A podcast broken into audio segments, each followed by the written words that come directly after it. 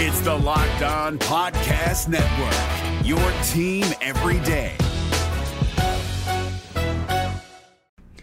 The UC Board of Regents set today on whether or not it'll block UCLA's move to the Big Ten, but I don't think they'll do much. You are Locked On Big Ten, your daily podcast on the Big Ten Conference, part of the Locked On Podcast Network. Your team every day.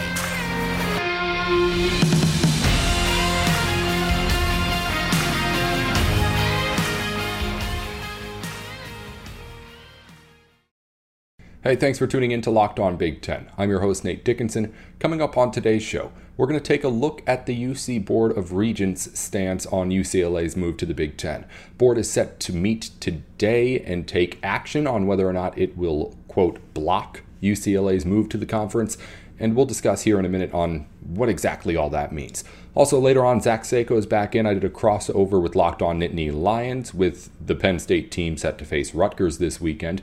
You can go over and listen to the Locked On Nittany Lions show for our full episode previewing that game, and I talked to Zach about both Minnesota football as it's in contention for the Big West, and Penn State exposed Minnesota a few weeks ago, and Penn State basketball, which has five seniors leading the way. We'll recap everything else that happened in basketball yesterday, too, as we get into things here on Locked On Big Ten. Before we do any of that, though, today's show is brought to you by Sling TV. Sling has something for everyone, especially when it comes to sports and college football coverage. With a massive lineup of games across the ACC, the Big Ten, the Pac-12, and SEC, you can always catch the games that I want, that you want on Sling, and the ones that I want too. You can do it right now by checking out Sling TV to see the massive lineup of games they have all season long. Sling, the TV you love for a price you'll love. Try it today. Let's get into what's going on with the Board of Regents here. Uh, I don't know if it'll be vote being had, but they're going to meet today on the action to be made against or for UCLA moving to the Big Ten. The Board of Regents has tried to flex this muscle for a while now, saying that they have the right to block UCLA's move to the conference, but I'm not sure exactly what's going to happen here today or what's could happen or what's like possible. Well, again, just get a quick review of everything as that meeting is set to happen here this afternoon. This meeting is set to decide whether to, quote, block the UCLA move to the Big Ten it was put together by a statement from the Board of Regents in which it released a whole bunch of financial benefits and uh, expenses that'll be associated with this Big Ten move to try and figure out what exactly the impact is going to be on the school and, of course, all UC schools. They also released polls from student athletes, too, on their thoughts of the move to the Big Ten as well. And some of these numbers are interesting. I'll read some of them off here right now. It was 111 students, so not a huge, huge sample size here, but in the size. 35% of people thought that the move would be positive to the Big Ten, 7% thought it would be negative, and the rest did not have an opinion. And majority in that sense. Uh, athletes' biggest concerns were increased travel and missed classes by going to the Big Ten about half were concerned about playing games in cold weather, too. That would make you kind of assume that there's a whole lot of outdoor athletes being mentioned in this poll. About 80% thought that, quote, national exposure, end quote, would be a major benefit. More than half also agreed that increased NIL opportunities and TV opportunities would come from moving to the Big Ten, which you can't argue with. Those are just some of the numbers. And it's just again a weird situation. We talked about this about so it's probably coming on close to a month now, a month ago now. Uh, the board is trying to get whatever power it has, uh, take and hold on to whatever power it has before UCLA gets out of here. It says it has the power to block the move. I don't know if it actually has that power. I don't know if the board actually wants to try to block UCLA's move to the Big Ten. Now, what's interesting is while the board says it does have the power to block things, it also did recognize in its report that the UCLA president had authority in exercising and being able to make this deal in the first place. So, if there's like a conflict of authority, I guess you'd call it, what ends up happening, I don't know.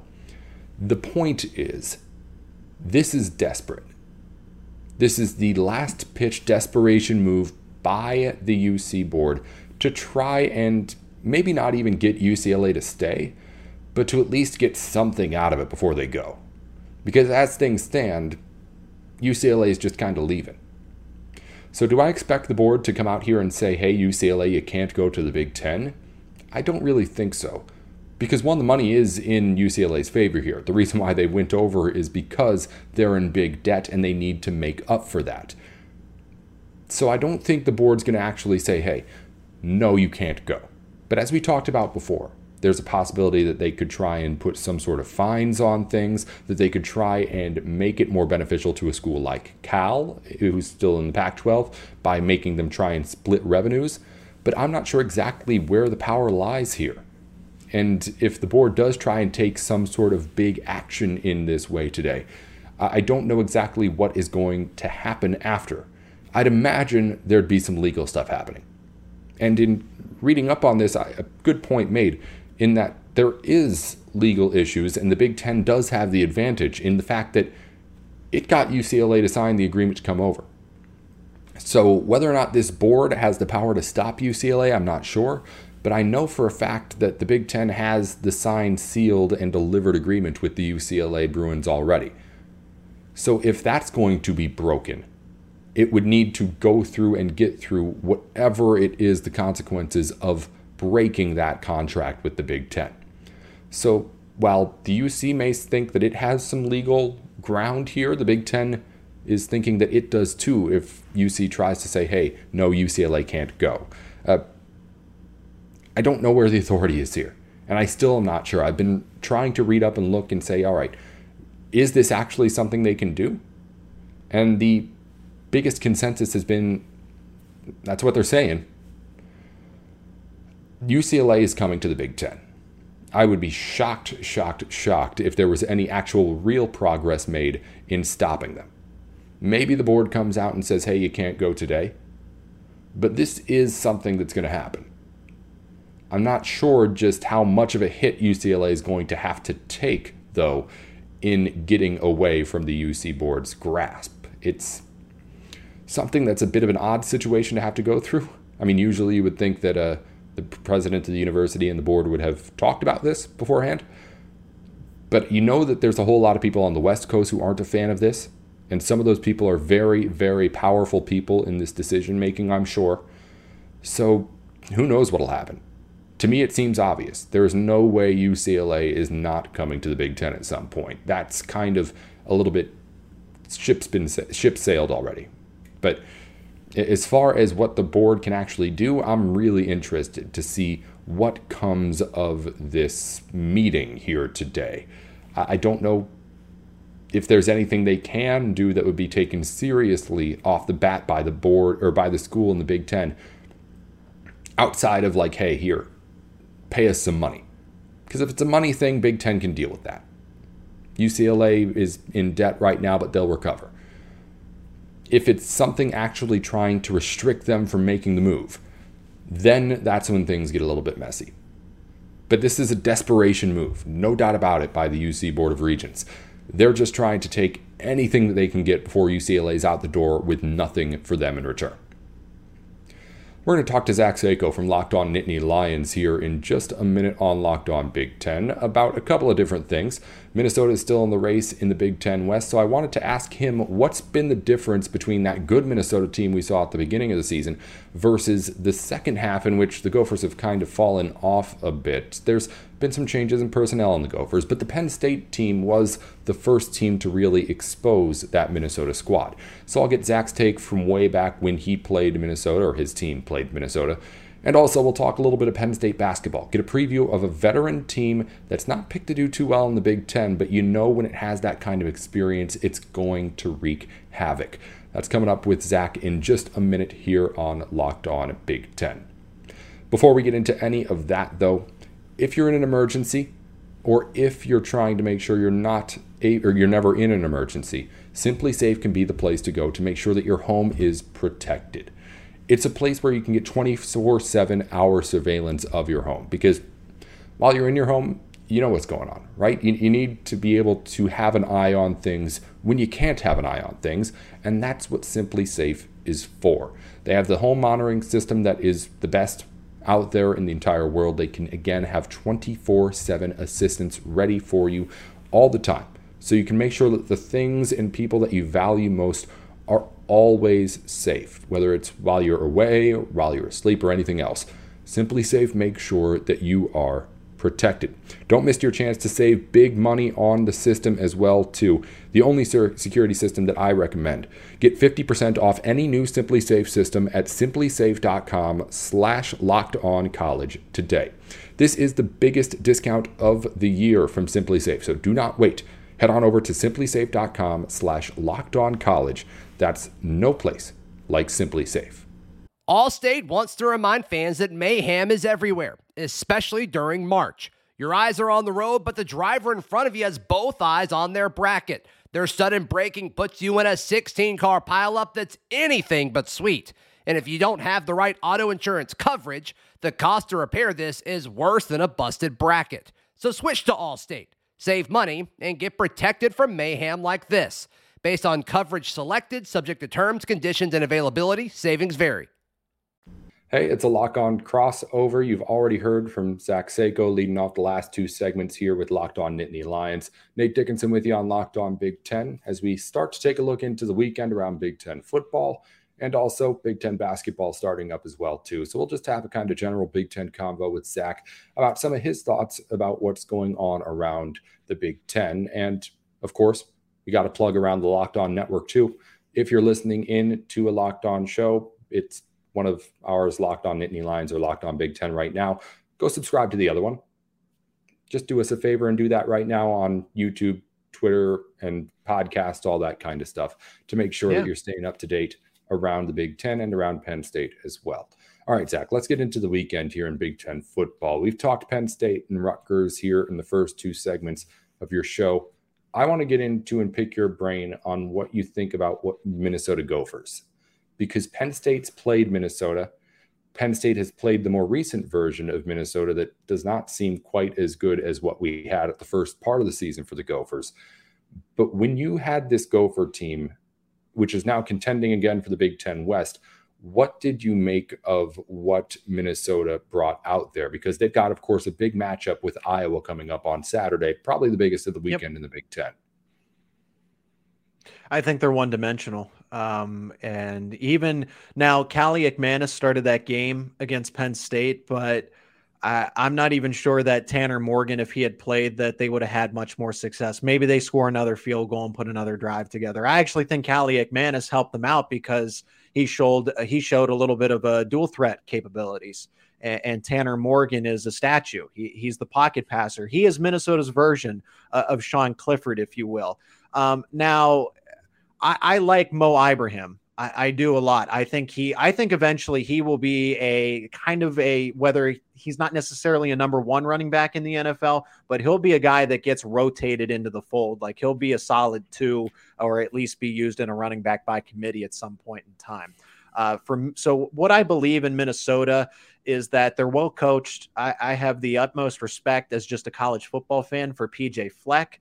Uh, but this Minnesota team, because of the lack of receivers, this Iowa team, uh, they're they're the second best secondary. I know statistically it's Illinois, but from a talent standpoint, Iowa has the second best secondary in the Big Ten, uh, and they're closer to Penn State than most people might imagine. So, with that being said, and none of the attention that you need to focus on this wide receiver core for Minnesota. I, I like Iowa a lot. I think Iowa's actually going to emerge. And even though they've gotten a ton of criticism from everybody across the country about, well, they need to change up a quarterback, they need to fire Kirk Ferentz's son.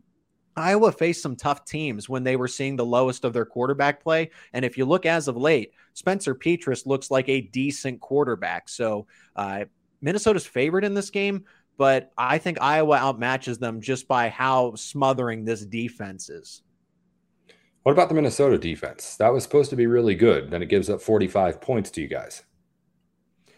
I, game script as well. You know, Penn State was it, it's the fact that Minnesota's offense doesn't help them out. So if Minnesota Minnesota is able to control the time of possession, which I think they can under most circumstances, but Iowa's going to sell out for the run, and why shouldn't they? Because they can leave all those cornerbacks on an island. So it's not that Minnesota's defense isn't good, but when your offense goes three and out or turns the ball over on, on plus side territory for the opponent, yeah, it's going to look like it's a lot worse. And I think Iowa will do just that. They'll force turnovers uh, and they'll be able to get this offense on the field and no uh, no problems. To be fair to Minnesota, it's one dimensional, but the one dimension's been working still, even without the other. Kaliakmanis last week threw 13 passes against Nebraska. Mo Ibrahim still did his thing, was perfectly fine. They had to come back from a 10 0 deficit at halftime, but they end up beating the Cornhuskers. I, I think – I, yes, I was going to sell out for the run, but to be honest, I think Minnesota is going to be pretty close to selling out for the run as well. This game's going to be played on a Saturday in which in Minnesota the high is freezing at 32 degrees, yeah. so there won't be a ton of passing in this game. A ground and pound classic Big 10 football game. It's the reason why it's one of the lowest spread or lowest total totals in college football history. I think it's at 32 and a half right now if I'm remembering right on my numbers. Yep. Yep. It's just really, really going to be run after run after ground and pound. And it's going to be a battle in the trenches. I think Minnesota's offensive line is good. Their center is one of the best in all of college football and probably Absolutely. maybe the best in the Big Ten. Uh, but he's really, really good. And Mo Ibrahim, I think, is going to be able to be okay in this game. I, I agree with what you're saying about like, okay, I was going to be planning for it, but teams have been planning for it. Minnesota's been not able to pass the ball this season. Mo Ibrahim's still doing his thing. I, I don't know how much Iowa's able to slow him down, but we'll see what ends up happening because this game is going to be just a whole lot of that runs up the middle, guys being in trying to just push each other out of the way to get tackles and get inside as much as I want to agree with you, um, because I, I, I, respect Minnesota for where they're at, but their most three was recent wins, Rutgers, Nebraska without Thompson at starting quarterback, and then you have uh, the game against Northwestern most recently, where they barely won. So uh, if they're they they beat Rutgers no problem, but they they struggled to win convincingly against Nebraska and Northwestern, which concerns me. So um, they they can do the best coaching job. They just don't have the horses to contend with some of these better skilled teams. Like they're just being out talented, out talented. I would say, and I have said, they have potential here to be the most, the biggest disappointment in the Big Ten this season, given what they did early because at the start of the season, yeah. everyone was kind of up in the air. People thought Nebraska might win the Big Ten West. People thought it would be Iowa or Wisconsin or Minnesota or Purdue. We're all in the conversation. But once the season started, it was Minnesota who was playing that good football off the start. And three, four weeks in, you see Iowa fall off and lose two games early. Nebraska, of course, loses games early on. Wisconsin didn't look good. Minnesota was looking like it was going to be like standalone best team in the Big Ten West. And then it just all kind of fell apart. Gophers have not been there and they're still in it. They're still tied for the Big Ten West lead right now. But they do have, as it stands, the longest path as far as what they need to actually win that side of the conference. And it's not looking good with how they've been trending lately. And interesting to hear what you thought after you saw, of course, really the first sign of that when Penn State destroyed Minnesota the time that those two teams played. Uh, Zach, I want to move over to basketball for a second and ask about your Nittany yeah. Lions, actually, because this team isn't projected to be great, but in Big Ten basketball, when you have a team that's led by five seniors, you just know they're going to be able to knock off some teams come conference play. What is it that this team does well that's going to be able to get them to do that? I light up now when we talk about Penn State men's basketball. Uh, Pat Chambers walks so that Micah Shrewsberry can run. Um, this team, what they do, what they do well, they shoot the three ball very well. Last year, it was around 34%. This year, they're shooting, and I know it's early in the season and they're not facing teams that are good at protecting uh, the arc but they're shooting 46% right now from three point land. And it was the case last year. Why couldn't they do that last year? Because they had really one bona fide three point shooter, and that was Myles Dread, who had had a shoulder problem uh, and, and couldn't get it figured out in the middle of the season. But now you have Myles Dread. Now you have Andrew Funk and Cam Wynter, who you got out of the transfer portal. And a guy like Andrew Funk is automatic from the corner whenever you line him up and you give him a second to get set. Um, Jalen Pickett's the do it all guy. He just came off of the triple double, the second Nittany Lion in history to have a triple double since 1998. Uh, Calvin Booth and Jalen Pickett. So it's historic. Uh, this team's already setting records with three point shots, three pointers made, three pointers attempted, because that's the team they're going to be. They're going to shoot the ball. They've shot it effectively. Um, and, and, basically, when they face these teams that are not good shooting teams, like a Butler, for example, Butler's not a good shooting team, even though they had big men. Why didn't they clean up the glass? Penn State ended up out rebounding them, and, and they forced them to take bad twos. So that's going to be the formula all year. And I think they projected them to finish 11th in the conference. They're going to finish top eight easily. You have the five seniors Jalen Pickett, Cameron Wynter, Andrew Funk, Myles Dread, Seth Lundy all seniors, all right now averaging double digit points right now. You, you mentioned Pickett with the triple double. Is he the leader? Is he the guy who's going to be carrying the flag and leading the way for this team? Yeah, he is the guy because uh, last year he would almost play all of the 40 minutes. You you basically had to pull him off of the court. Uh, and this year, now that you have a little more depth in that front court, you don't necessarily need to do that. I've seen him play around 32, 33 minutes, but that's still a lot. I would say he's the one guy, like in terms of leadership and, and running the floor. And then Seth Lundy would be that too. The complementary guys are the Cam Wynter uh, and the Andrew Funk. But Cam Wynter showed that, I mean, he led the team in scoring the other night against Loyola Maryland. So any of these guys can rise to the occasion. Uh, Andrew Funk was one of the scoring leaders in game one when they played Winthrop. So it's almost an any given night type of thing. But I would say that Jalen Pickett's the one to charge them into battle. What about defending the bigs? In the Big Ten, that's still the story here. Not quite as much as it was last year, but Zach Edey's still there. Hunter Dickinson's still there. Trayce Jackson Davis, not quite the traditional big, big, but is the size that leads that Indiana Hoosiers team. Uh, does Penn State have someone who can defend big guys down low? Um, and short answer, not right now. Um, they they well in their front court, so they've been content with starting a six foot seven forward and Caleb Dorsey as their quote unquote five, but they're using their speed and athleticism to basically tire these big guys out. Manny Bates had his way for Butler, but Penn State essentially let him and said, We're going to force you to make mistakes in other aspects of the game, but we're going to allow your big man to have success because why waste our time trying to defend something that we're just not ultimately good at? But instead, let's smother you everywhere else where we can make you struggle. So that's what Penn State's doing. They're just playing to their strengths.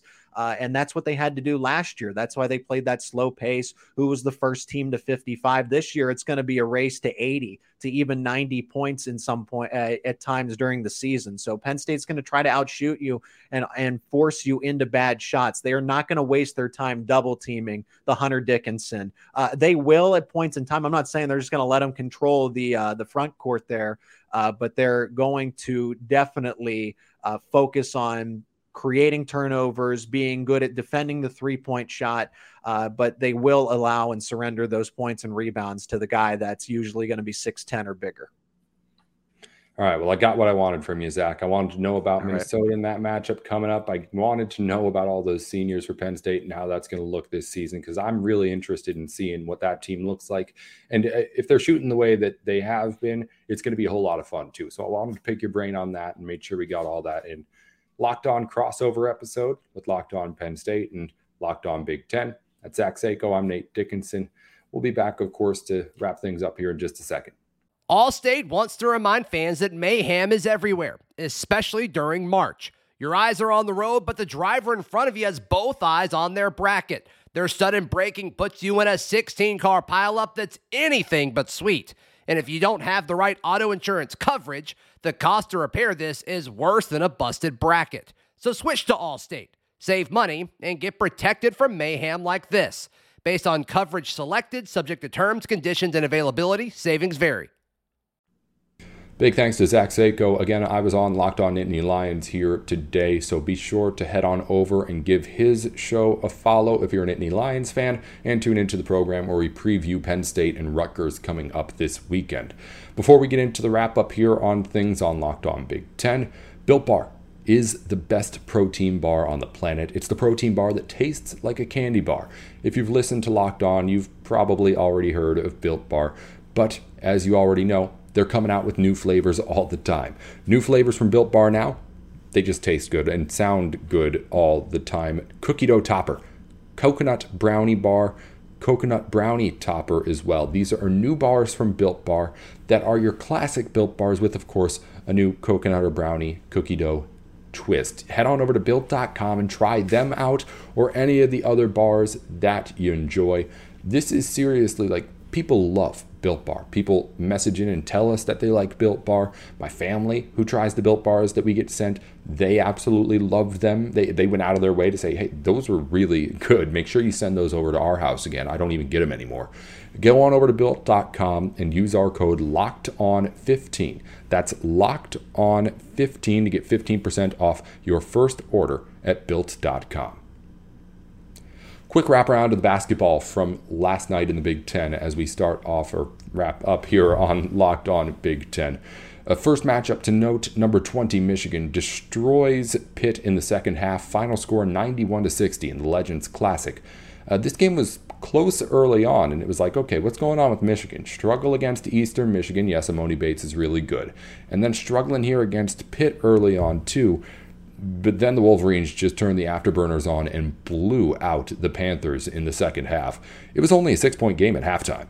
It was really reassuring to see Michigan kind of regroup and dominate in that way against a Pitt team that's in a Power 5 conference or Power 6, however you want to call it, and be able to get a big win here early in the season, something that gives you some confidence going forward instead of being a little like, all right, let's uh, see some domination here from this team early in the season. Uh, Jett Howard, 17 points in just 19 minutes. He was limited because foul trouble, did end up fouling out in that game. Joey Baker, 14 points in 22 minutes off the bench for the Wolverines. He was 4 for 5 for 3 as well. And Kobe Bufkin, 14 points. Hunter Dickinson finished with 11 and 7 rebounds. Wasn't the biggest numbers day from Dickinson, but he was a great, great game manager in there, working the ball around, of course, collapsing defenses as he does and getting his other guys good shots. So, solid win for Michigan. Next matchup to tell you about Ohio State beats Eastern Illinois 65 to 43 at home. This one was another close one. Only a six point game as well at halftime between Ohio State and Eastern Illinois. It was Brice Sensabaugh off the bench, the star for the Buckeyes. 20 points, ends up finishing with that after only 17 minutes coming off the bench. Also, Zed Key, 10 points and 14 rebounds. Neither team shot exceptionally well. The score indicates that. Winning team winning by 20 and only scoring 65. Eastern Illinois was just uh, terrible from the field, though. Give credit to the Ohio State defense if you like, a really off game from them, even by the standards of playing a good Ohio State team. Finally, Iowa won on the road at Seton Hall in the Gavitt games. Kris Murray, 29 points in an 83 67 win. He gets 11 rebounds as well to tally a triple double. Tony Perkins, 18 points and 5 assists. Filip Rebraca, 10 and 11 rebounds. And Pat McCaffery with a, a 10 points, too. Iowa didn't shoot great at the start, uh, was able to regroup and obviously took control and dominated the rest of the way. Kris Murray looked really, really good. And if he's going to be this good, it's going to be really, really fun having Keegan Murray last year and then Kris Murray this year kind of be able to carry on that torch for the Iowa Hawkeyes. But it's looking like he could be that guy, like Keegan was before him, to keep Iowa in contention in the Big Ten. If they're able to look this good once we get into conference play, then we'll have that discussion. Uh, Seton Hall only 35% from the field. So this was, again, not one where it was a huge, huge challenge for Iowa most of the way. But again, this is the only game from the Big Ten from yesterday that ended up being decided by less than 20. So at the very least, they had to keep things going for the whole 40 minutes and did.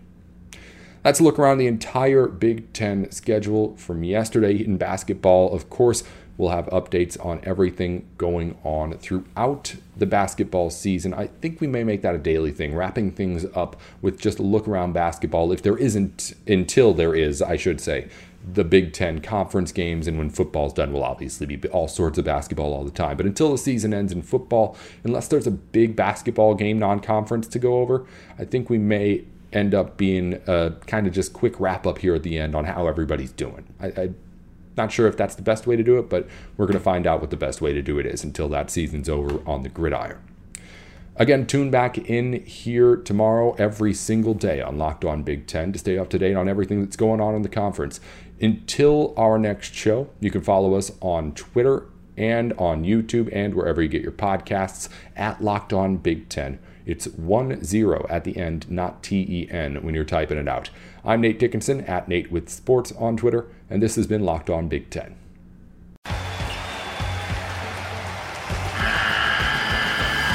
The NCAA tournament is almost here, and listening to Locked On College Basketball will give you the edge you need to dominate your bracket. So don't wait. Find Locked On College Basketball on YouTube or wherever you get your podcasts. Part of the Locked On Podcast Network. Your team every day.